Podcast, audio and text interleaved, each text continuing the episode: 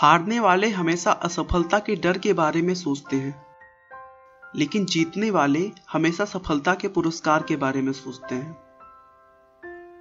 दोस्तों, मैं आज आपको अलीबाबा डॉट कॉम के फाउंडर और इस समय चीन के सबसे धनी व्यक्ति, जैक मा के सफलता की कहानी के बारे में बताने जा रहा हूँ।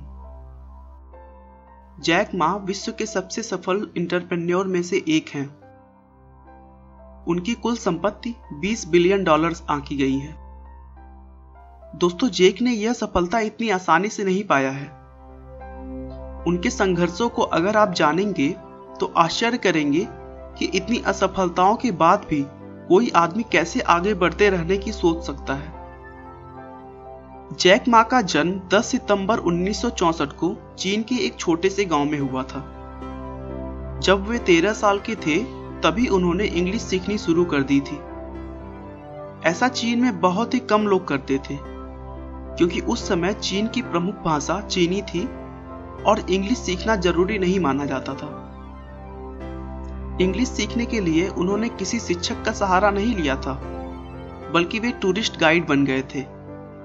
और टूरिस्टों को घुमाने के दौरान वो उनसे इंग्लिश में बातें करने की कोशिश किया करते थे। उन्होंने यह काम करीब नौ साल तक किया, जिससे उन्हें इंग्लिश का अच्छा नॉलेज हो गया था। दोस्तों, जैक मा का वास्तविक नाम मा यून है। इन विदेशियों को गाइड करते करते एक विदेशी व्यक्ति से उनकी गहरी मित्रता हो गई, जो उन्हें पत्र लिखा करता था, और उसी विदेशी मित्र ने उन्हें जैक नाम दिया, क्योंकि चीनी में उनका नाम बोलना और लिखना बहुत ही कठिन था। तब से मा यून को जैक के नाम से ही जाना जाता है। जैक का पढ़ाई में बिल्कुल भी मन नहीं लगता था। इसी वजह से वो फोर्थ क्लास में दो बार और एट्थ में तीन बार फेल हो गए। कैसे भी करके ये सभी एग्ज़ाम्स पास की तो ग्रेजुएशन के एंट्रेंस एग्ज़ाम में उन्हें पाँच बार असफलताएँ मिली। उसके बाद जैक ने एक बहुत ही खराब माना जाने वाला इंस्टीट्यूट में दाखिला ले लिया। जहाँ से 1988 में उन्होंने अंग्रेज़ी में ग्रेजुएशन की एग्ज़ाम पास की। जैक मा के कैरियर की शुरुआत भी बहुत ही असफलताओं से भरा हुआ था। उन्होंने 30 अलग अलग जगहों पर नौकरी के लिए आवेदन किए, लेकिन हर बार उन्हें निराशा ही हाथ लगी। इसी बीच, वो एक बार के में भी नौकरी के लिए गए। उस समय के चीन में पहली बार आया था।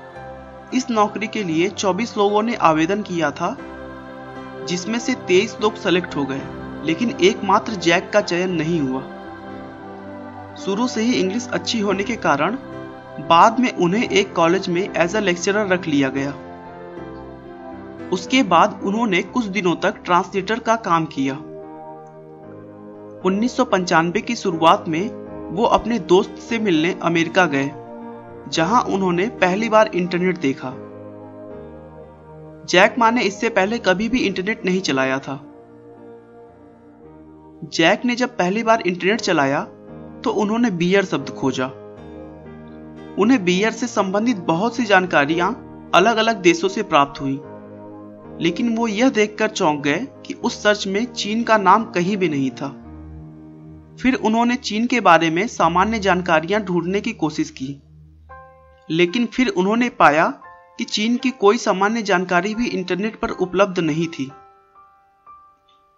जैक को इंटरनेट में एक अच्छा अपॉर्चुनिटी दिखाई दे रहा था, जिसके बाद जैक ने इंटरनेट से ही जुड़ी हुई किसी काम को करने का सोचा। उन्होंने थोड़ा और रिसर्च किया और फिर अपने देश के छोटे बड़े व्यवसाय को इंटरनेट से जोड़ने के लिए अपने फ्रेंड्स के साथ मिलकर एक वेबसाइट बनाई। जिसका नाम चाइना येलो पेज था।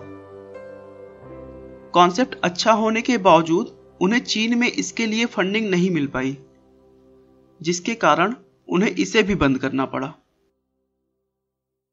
दोस्तों, इतने असफलताओं के बाद तो शायद ही कोई होगा जो आगे फिर और कुछ करना चाहेगा।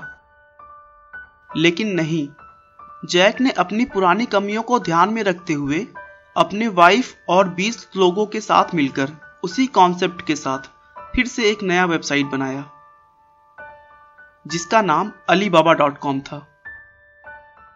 इसमें भी उन्हें शुरुआत में थोड़ी सी प्रॉब्लम फेस करनी पड़ी, लेकिन फिर सॉफ्ट बैंक के एक बड़े निवेश के साथ इस कंपनी ने कभी भी पीछे मुड़कर नहीं देखा। और देखते ही देखते दुनिया की सबसे बड़ी ई कॉमर्स कंपनी ईबे को अगले चार सालों के अंदर ही अंदर अपने देश से बाहर का रास्ता दिखा दिया। जैक मा आज दुनिया के रिचेस्ट पर्सन में गिने जाते हैं। उनकी कुल संपत्ति 20 बिलियन डॉलर से भी ज़्यादा है। दोस्तों, अलीबाबा की नेटवर्क फेसबुक से भी कहीं ज़्यादा है। और जितना कमाई अमेजॉन और ईबे मिलकर करती हैं, उससे ज़्यादा जेक की कंपनी अकेले करती है।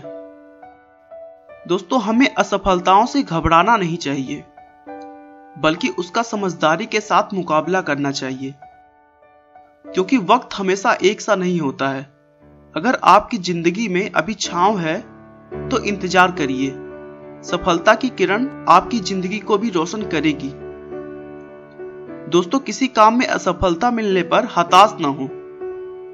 असफलता तो आपको ज़्यादा समझदारी से उसी काम को दोबारा करने का मौका देती है। आपका बहुमूल्य समय देने के लिए बहुत बहुत धन्यवाद। इस वीडियो को लाइक करके आप हमारा मनोबल बढ़ा सकते हैं। मैं हर रोज एक नई इंस्पिरेशनल और मोटिवेशनल वीडियो के साथ आता हूँ। दोस्तों, अगर आप हमारे वीडियो को मिस नहीं करना चाहते तो कृपया चैनल को सब्सक्राइब कर लें। आपको यह कहानी कैसी लगी, हमें कमेंट करके ज़रूर बताएँ। धन्यवाद।